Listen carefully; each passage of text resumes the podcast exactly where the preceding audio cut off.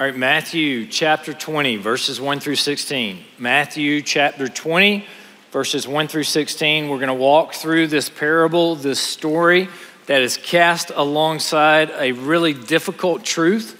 So let me start off by saying it this way, and then I've got a couple of announcements, and we'll pray, and we'll launch into it uh, while you're turning. I think this school is the best Christian school in the known Marvel universe. I think you students are the sharpest, the brightest. I think you love Jesus. I think you're absolutely amazing. And I love you.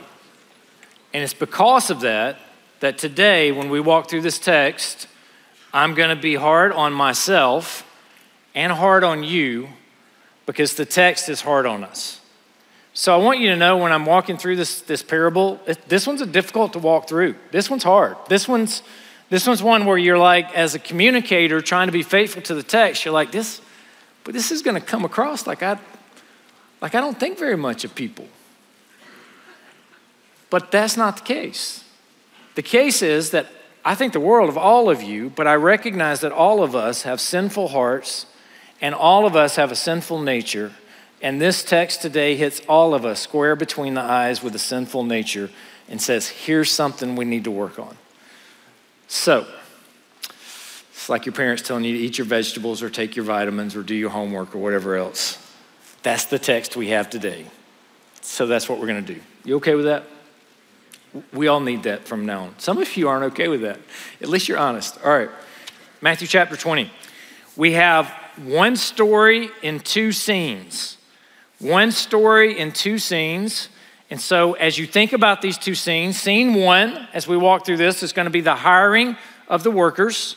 That's gonna be verses one through seven. You can write that down. I'm not giving you the main idea until the end. The second scene that we're gonna see is the paying of the workers. That's verses eight through sixteen. So we have a story. The story begins in Matthew chapter twenty. The first word of our text is for.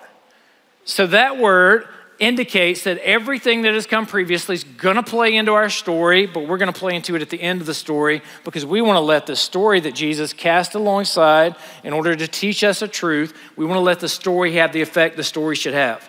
So here's the story. For the kingdom of heaven, we remember kingdom of heaven. Kingdom of heaven is at hand. Matthew uses kingdom of heaven more than kingdom of God. The kingdom of heaven is like, so here we have this parable that he's given us, a master of a house. This master went out early in the morning and hired laborers for his vineyard.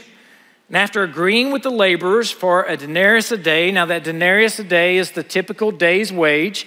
So this master's going out, he's finding some workers to go in his vineyard and he says, hey, I'll hire you guys. You guys wanna go work in the vineyard? I'll give you a fair day's wage. And these guys say, yeah, we'll sign up for that. We'll agree to do that for that one day's wage. And so here they are, they're hired, they go. He sent them out into the vineyard. Verse three, it says, going about the third hour, so a little later on in the day, he saw others standing idle in the marketplace. Now, some people try to make a whole lot about this and say, well, he had too much in his vineyard and he needed to hire more workers and, and try to get too literal into all these details. And I don't think all of that matters. And so the story is just that he hired more workers. So at the third hour, he went out and he hired more workers. And then in verse four, he said to them, you go into the vineyard too, and whatever is right, I will give you. Now, what does he say there? He doesn't say a denarius. He just says, whatever's right, I'll give you. They don't argue with him. They don't look for a contract. They don't say, no, we need to know exactly how much we're gonna get paid. They trust that the master's a good master. They go out and they work. So there's a slight difference there. Verse five, so they went, going out again about the sixth hour, three hours later, and the ninth hour, the master did the same. Now, as you're telling a story, you emphasize the points of the story that are the most important. So here he's told us already that there's the early in the morning and then there's the three hour, a little bit more detail on the three. Now the six and the nine, I'm sorry if you're the six and the nine people, you don't matter a whole lot because all you get is six and nine and he did the same and he's moving right along, right? So in telling the story, he comes then and he says in verse six, and about the eleventh hour, he went out and found others standing. Now the story slows down. The story zooms in. So we better pay close attention to what's happening as the story slows down and zooms in. It's the eleventh hour. It's almost quitting time. And he went and found others standing. And instead of just saying to them, go, go serve, he asked them a question. Why do you stand here idle all day? Are you lazy? Did you not want to work? Is there something wrong with you? Did you sleep in? Were you spending all your time at Starbucks and so you didn't get a job? Were you playing video games? Did Call of Duty release another update and you were at home downloading Call of Duty all night long? It's, is it that phone game that you play? Is that why were you not hired? Well, here's what the story says to us. Why do you stand here idle all day? Verse seven, their answer is simple. Nobody hired us. Nobody gave us a job. Now, if I walk up to you today and ask you, do you have a job on campus? And you say no. And I say, why not? You say, nobody gave us a job. I'm gonna say to you, have you gone and talked to Chuck's? Have you gone and talked to Pioneer? Because they're trying to hire people all over campus. There's like four hundred jobs available. But, okay, back to my text, I'm sorry.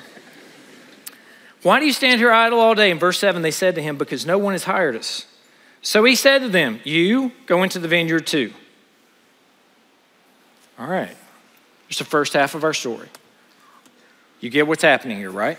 Let's walk back and just make sure. A master, he owns a vineyard. He goes over here early in the morning. I'm gonna hire you guys to work. How much are you gonna pay us? We're gonna pay you a denarius. Here you go, one hour, one, one denarius for that day. You're gonna go out and you're gonna work. Goes back out at three, at three, third hour, at the sixth hour, at the ninth hour. Those hours aren't that important. There's not that much detail there. And he goes back out at the eleventh hour. The eleventh hour, the day's almost over. Why are you standing here? Because nobody's hired us. Well, then go work. You need food for your families. Go work, go get in the vineyard. So they're in the vineyard. Second part of the story now, it transitions. Verse eight, and when the evening came, the owner of the vineyard said to his foreman, call all of the laborers and pay them their wages, but begin with those eleventh hours, those with the last up to the first. So when those who were hired at the eleventh hour came, he gave them what? Look what the text says. He gave them a full day's wage. All right, so what if you're nine, six, three, or early? What are you thinking? It's gonna be a good payday. The stock market's doing great. My Bitcoin's going through the roof. I mean, you're thinking this is a good day, right? It says the eleventh hour came, each of them received a denarius, and now when those who were hired first, okay, wait a second, notice what the story's doing here, because this is gonna be important for us. He skips over what happened to the ninth, the sixth, and the third. This part of the story on the payment focuses on those who were last, and then it transitions right along over and it says those who were hired first. So the last and the first. And they came and they thought they would receive more, but each of them received what? A denarius. So what are they gonna do? What would we do? You know what the story says to us here? On receiving it, they grumbled at the master of the house. What was their complaint? Verse twelve, these people over here, master, these people over here, they only worked one hour, one hour. We were here early in the morning. They slept in. They played Call of Duty. They didn't do any of the things they were supposed to do. We've been working all day. Look what it says. You have made them equal to us, but we are the ones who have borne the burden of the day. We've worked all day long and in the scorching heat. It was hot out there. Don't you understand how much more effort we put forward than they put forward? This is not right. There's a complaint. And to that complaint, if we're honest with ourselves, we all say, yeah, I get it, right? Are you giving me the right nonverbal communication? All right, we're gonna come back and hit that again because I don't know that you got it yet. You didn't give it to me. Here's what the master says. Friend, I am doing you no wrong. Did you not agree with me for a denarius? I came out early in the morning. I asked you to go work in my vineyard. You said, how much are you gonna pay me? I said, I'm gonna pay you a denarius. And you said, okay, and off you went. Have I done you any wrong? Take what belongs to you and go. I choose to give to this last worker as I give to you. Here's this second point for the master. Am I not allowed to do what I choose with what belongs to me? Or do you begrudge my generosity? So the last will be first and the first last. All right. How many of you think this is unfair? All right, I'm not setting you up. This is not right. Let me break this back down then. You all go to class. We can relate to that, right? At least I hope we can. You're in class and you are in the front row because you're that student. And your notebook is out and all forward color pens are out because you're that student. And your assignment has been done for two weeks. I was that student too. Yeah, I, I wrote my papers. They sat on the shelf so that I could proofread my own papers before I ever turned my papers in. They were done a month ahead of time because you get the syllabus and the syllabus says, I got to get all this done as soon as I can so I can do other stuff. And it's all sitting there ready. Like that's just the way I'm wired. All right, forgive me. But that's it. I, you're in the front row. You were there every day. You look around in the back. You see somebody over there goofing off on their laptop. Silly person. Don't they know tricks are for kids? I mean, you see people. You, you can't believe they're not, you're not, this teacher's brilliant. You're not taking in all this stuff. What are you doing wasting your time? You didn't even show up for class. Where were you? You were in line at Chick-fil-A because you wanted to get there early when it opened. I know what you were doing. I, I saw you skipping class so you could go to Bill's Donuts for some reason. I mean, slacker. End of the semester comes. Slackers sitting in the back of the class on their laptops and phones playing Call of Duty in class and all this stuff. It's, teacher says, we'll give you a B. He didn't do anything. When did he get? He should fail the class. When does he get a B? But you know, that means I get an A plus because I've done it all. And the teacher looks at you and says, yeah, I'm giving you a B too. All right, how many of you think that's unfair? I know a few faculty members. I'm just saying I could talk to them at the end of the day here. The stories aren't that dissimilar, are they? And yet every last one of us, if we're honest with ourselves, if I'm honest with myself, I'll tell you, I don't think this is right. If I can work one hour and get a full day's wage, instead of working in the heat of the sun and working all day and doing all that, when I look over there and see that, what am I gonna do the next day? I'm gonna sleep in, I'm gonna go to Bill's Donuts, and I'm gonna play Halo online for three hours before I, actually I can't, I'm not wired that way. I wouldn't do that, but that's what we would think, right? This is how it works. We think in human perspective of our work equals our consequences. And, and there's something right about that. There's something biblical about that. There's something good about that. We think about uh, if you wanna run fast, and you wanna run long, you run. If you wanna be strong, you lift weights. If you wanna get good grades, you study. You do your assignments. You do what the teacher tells you to do. If you don't do what the teacher tells you to do, you don't have any reason to complain when you don't get good grades. If you don't do what the coach tells you to do, you don't have any reason to complain when you don't get playing time. That's how we think about these things. There, there are consequences to all of our actions. If we are on a diet and we eat less food, we expect to look fit. We expect to look trim. If we go to Chick-fil-A and get a milkshake with every other meal, we expect to buy new clothes so that they will fit us because we are praying the prayer of Jabez and expanding our borders. And that's all I'm...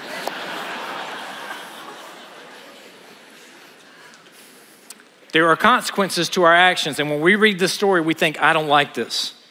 So how do we make sense of this parable? How do we make sense of this story? What are we gonna do with this?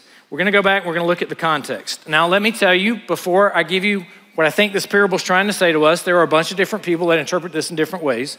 There are some that's gonna say this last first thing that we're gonna talk about is like the Jews were first, the Jewish people, Israel, and then all of a sudden the Gentiles get added in and everybody gets salvation. Everybody goes to heaven. Some people think that's what Jesus is teaching here. Some think, oh, he's teaching somebody to get saved later in life. So I get saved early in life and I work my entire life for Jesus, and then somebody's on their deathbed, and on their deathbed, they finally get saved and they get the same heaven that I get. And so that's kind of what this parable is teaching. Somebody might think that. Somebody might say that this parable is teaching, uh, well, there's one commentary actually says this parable is teaching socialism, basically the common good, which is not what this parable is teaching because all of us know this is wrong. And all of us know that if you get paid the same thing for one hour, then none of us are showing up early the next morning. We're all just going to do the same thing. And if you get the same grade for doing nothing in class, you're not doing anything in class, right? That's just the way it works. So we know the flaw and the fatal aspects of that. So what's actually happened here? I got two things in the setting for you. Two things I want you to write down in your setting. We're going to back up. We're going to look at verse twenty-seven. So here's the context for this story. So you got to understand the story, right? So the background to the context is that Jesus is talking to the rich young ruler, the rich young ruler who has all of that money. And he says to him, I've kept all these things. He says, go sell all that you have. You sell all that you have, then you'll, you'll be there. It, that was his idol. He wasn't going to sell all that he has. So then Peter looks at this and he says, Peter, we love Peter because Peter asked the question we're all thinking and he gives us good answers, even though we all make fun of Peter for having foot and mouth disease. Peter looks at this in verse twenty-seven and he said in his reply, oh, Jesus, but we've left everything and followed you. What then will we have? So Jesus is patient. So he says to Peter, I say to you, in the new world, when the Son of Man sits on his glorious throne, you who have followed me will sit there on the twelve thrones, judging the twelve tribes of Israel, and everyone who's left houses or brothers or sisters or fathers or mother or children or lands for my name's sake will receive a hundredfold and will inherit eternal life. Look at verse thirty. But many who are first will be last, and the last will be first. So that becomes an important point. What's Peter's motivation for his question is a question we have to answer. The second thing we've got to look at is the textual clue here that tells us in nineteen thirty, it says, those who are first will be last, and the last first. In verse eight of chapter twenty, it tells us, call those who were hired last up to the first and pay them in that order. And then in chapter twenty, verse sixteen, it says, so the last will be first and the first last. Here's the issue here. Peter's asking a question, and his question's saying, Lord, we're doing more than everybody else is doing. What are we gonna get? What are you gonna give me? If I work hard, what are you gonna give me? Do you see the motivation here that's behind Peter's statement? Lord, if I serve you harder, if I work longer, if I do more, then I deserve more. So Lord, we left everything to follow you. What are you going to give me? Do you, can you relate to that statement?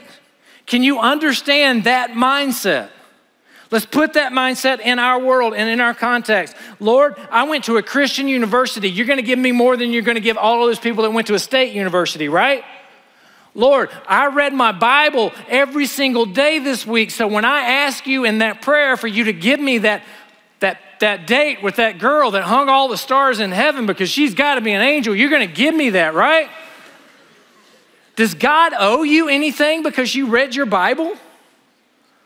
No.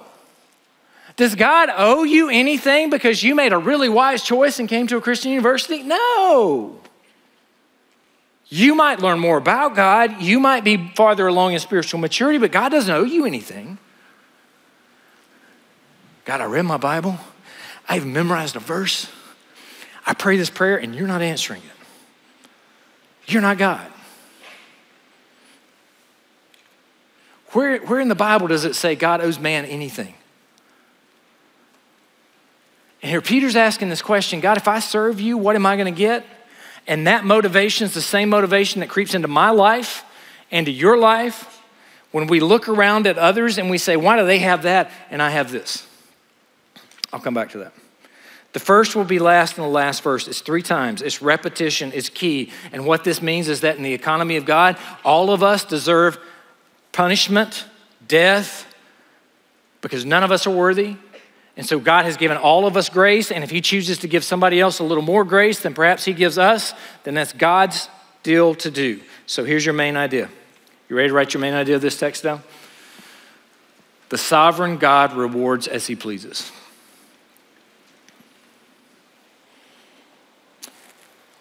You want me to tell you what fights hardest in my soul against accepting this statement? Social media. The sovereign God rewards as he pleases. I pull out my phone and I look and I say, man, that dude got to kill a fourteen point buck. Lord, I want that. He got to preach at the conference that everybody wants to preach at. Lord, I want that.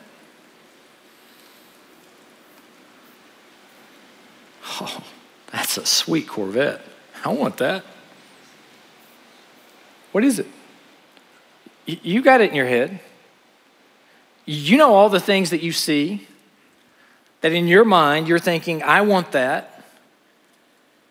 Instead of, God, I'm here to serve you, and I'm just a shovel digging a hole wherever you say dig a hole, and I'm your shovel, and I'll dig however deep and however wide and however long you want, because that's all I am, is a servant of the Most High King, and I'm gonna serve you and keep my eyes focused on you and not worry about everybody else. And that's what we're called to do, because the sovereign God will reward as he pleases. The sovereign God will give us gifts as he pleases. The sovereign God will use us as he pleases. And all we are is a servant of the Most High King. And so in life, you will be the most dissatisfied when you start looking at everybody else and saying, why can't I get this? Why can't I get that? Why is my life not like this? They look like they have everything together. Why is my life not like that? And you will be the most satisfied in life when you keep your eyes focused on the King and you keep your eyes focused on Jesus. And when you are most satisfied in Christ, God will be most glorified by you, because that's when everything falls in place. I'm not comparing myself to everybody else. I don't have to be everybody else. I don't have the gifts to get up here and sing or play the keyboard or do all those type things. That's not my calling. So I'm just gonna do my thing. I'm gonna do what the Lord has called me to do, and I'm gonna do it faithfully, and I'm not gonna worry about everybody else. And that will bring me peace, joy, patience, comfort, and happiness. If I look at everybody else, man, look at some of you. My goodness, some of you are fast and strong and smart. I mean, are you kidding me? If I were to have you stand up right now, I bet every one of you thinks there's something wrong with you. You've got some anxiety, some, some depression. You've got something where you think, I, yeah, I just wish this were different. I wish this were better. I wish this were. And from somebody else looking at all of you and saying, I can't believe how smart you are, how gifted you are, how the Lord has the opportunity to use you, how bright your future is. You, you've got it together. You are among the elite of all the elite as far as looking at gifts and looking through the world's eyes, and you already love Jesus and you already understand these things. Like, the future is yours. And for you to look around at others and say, I got a problem, I'm like, seriously? You've got it all. Be satisfied in what God gives you. All right, I've got some thoughts for you here. These are just random application thoughts. Number one, God owns it all. He can do with it as he pleases. God owns it all. He can do with it as he pleases. That includes my body. That includes my gifts. God gave them to me. God gave me every gift I have. I have nothing that I've done on my own. I didn't create anything ex nihilo. God has given us everything that we have. He can do whatever he wants to with it. God, why is it I was diagnosed with this medical issue? I don't know. I can't explain it. But you can either get bitter about it or you can serve the Lord through it. Perhaps we serve God in a poor nation in poverty. Perhaps we serve him in an easy context with wealth and comfort. Perhaps one person dies for his or her faith. Another person is well supported with friends all around them. Who served God more faithfully?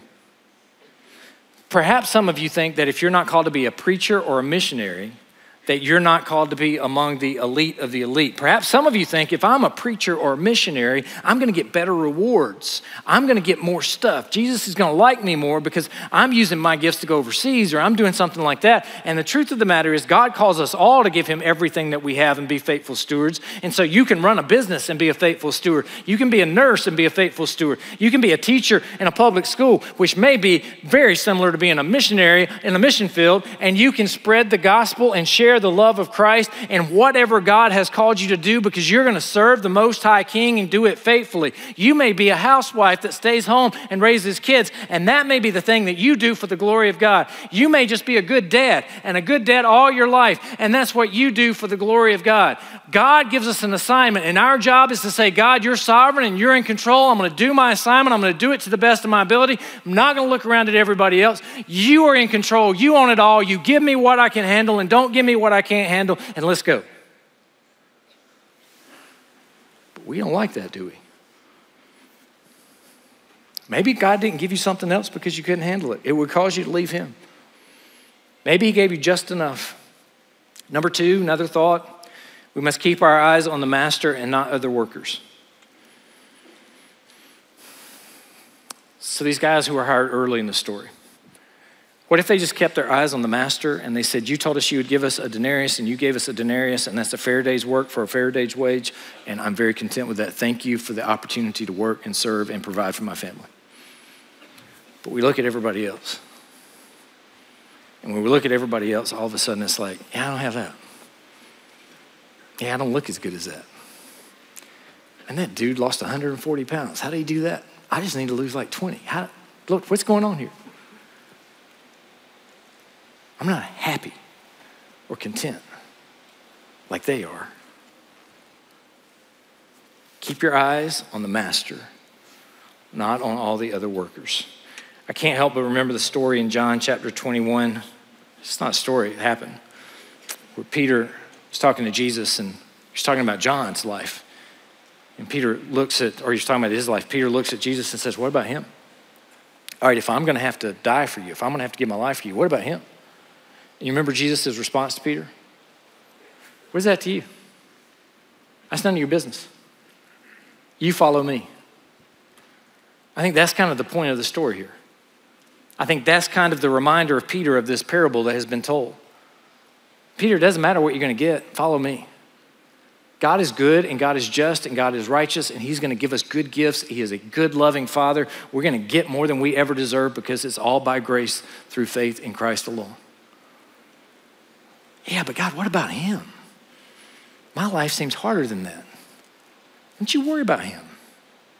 You follow me. Thought number three. We should not serve God with selfish motives. Why do you obey God? God, I obey you because I think you're going to give me health, wealth, and prosperity. So what happens if you're diagnosed with cancer? Is God not still just as good, just as right, just as sovereign? What if you don't get the job you want? What if you don't make the major you want? What if you don't pass that class you really think? Is your identity in all of those things or is it in Jesus? This is what we do. This is what we do when we're young. This is what dogs do. When we're young, if you obey me, I will give you this. It's the good and the bad consequence. I will give you the good consequence.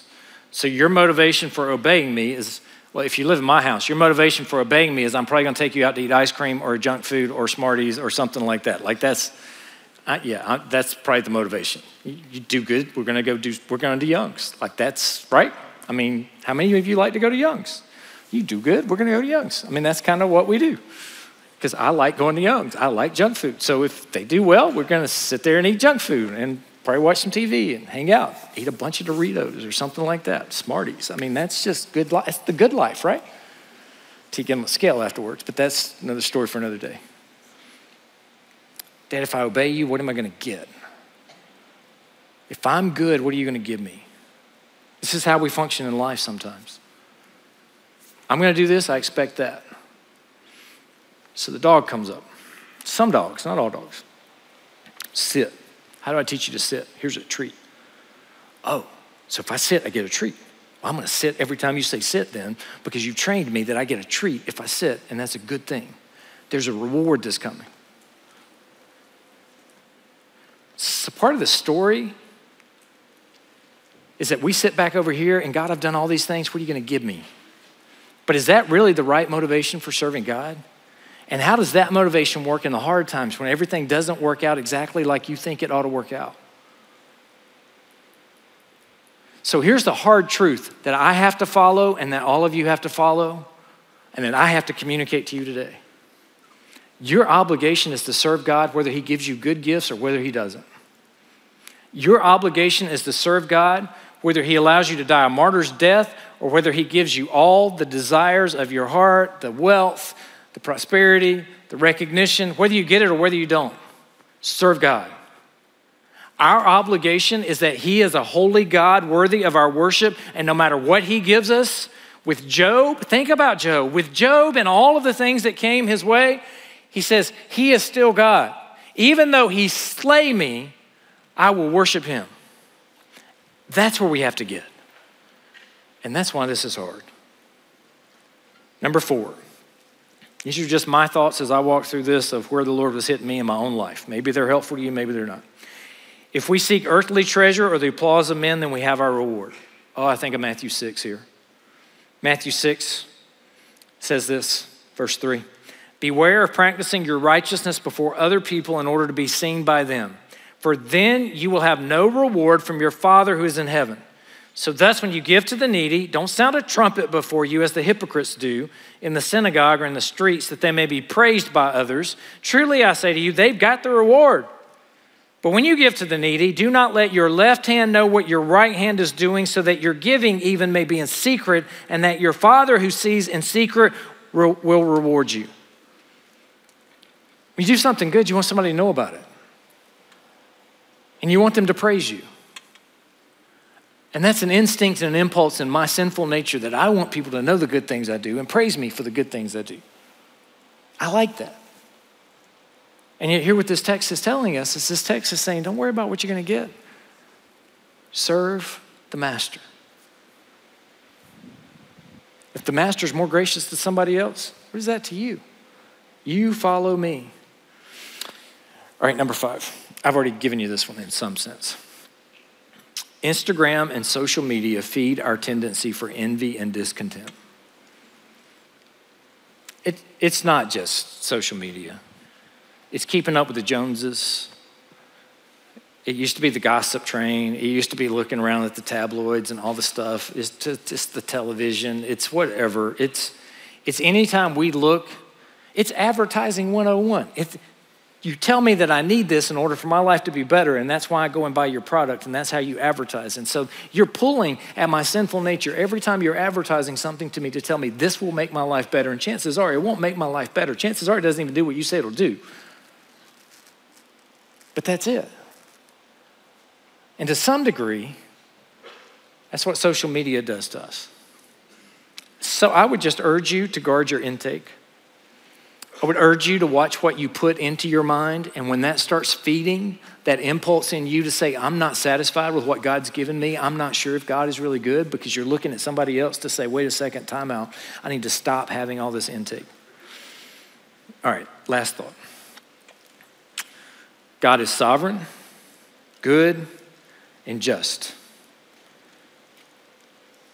He will do as he pleases. He is God. And we are not.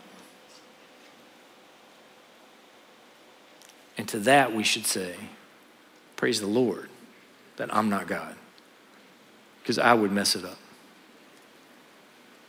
He is God, and I am not. He is the one who is in control. Our speaker last week said, are you seeking to serve, or are you self-serving? Friends, God will not treat us unfairly. God is a God of grace. God is a God of mercy. God is a God of compassion. Everything God has given us. This opportunity to be here today is a good gift from God. Let's praise him for it. Let's not look to others. Let's not get discontent. Let's not get envious. But let's praise the Lord, for he is worthy. He's a good God. Serve him. Find your contentment in Christ. God, this is hard. We're not good at it. I'm not good at it. So I pray that you will help us today to be reminded of it, and each day afterwards, so that when our hearts are not content, when we're not satisfied, when we are looking to others and saying, why isn't my life like that? Lord, will you remind us of this parable? Will you remind us that our job is to serve you and serve you well, and let you do what you want to do, because you are God. So God is freeing in another way, because when things don't go our way, you're God. When things do go our way, you're God. We praise you in both circumstances. When we get good things, it's because you're good. When we get hard things, it's because you're teaching us. So God, you are in charge and you are sovereign. Let us praise your name all of our days and serve you faithfully. In Jesus' name, amen. You are dismissed.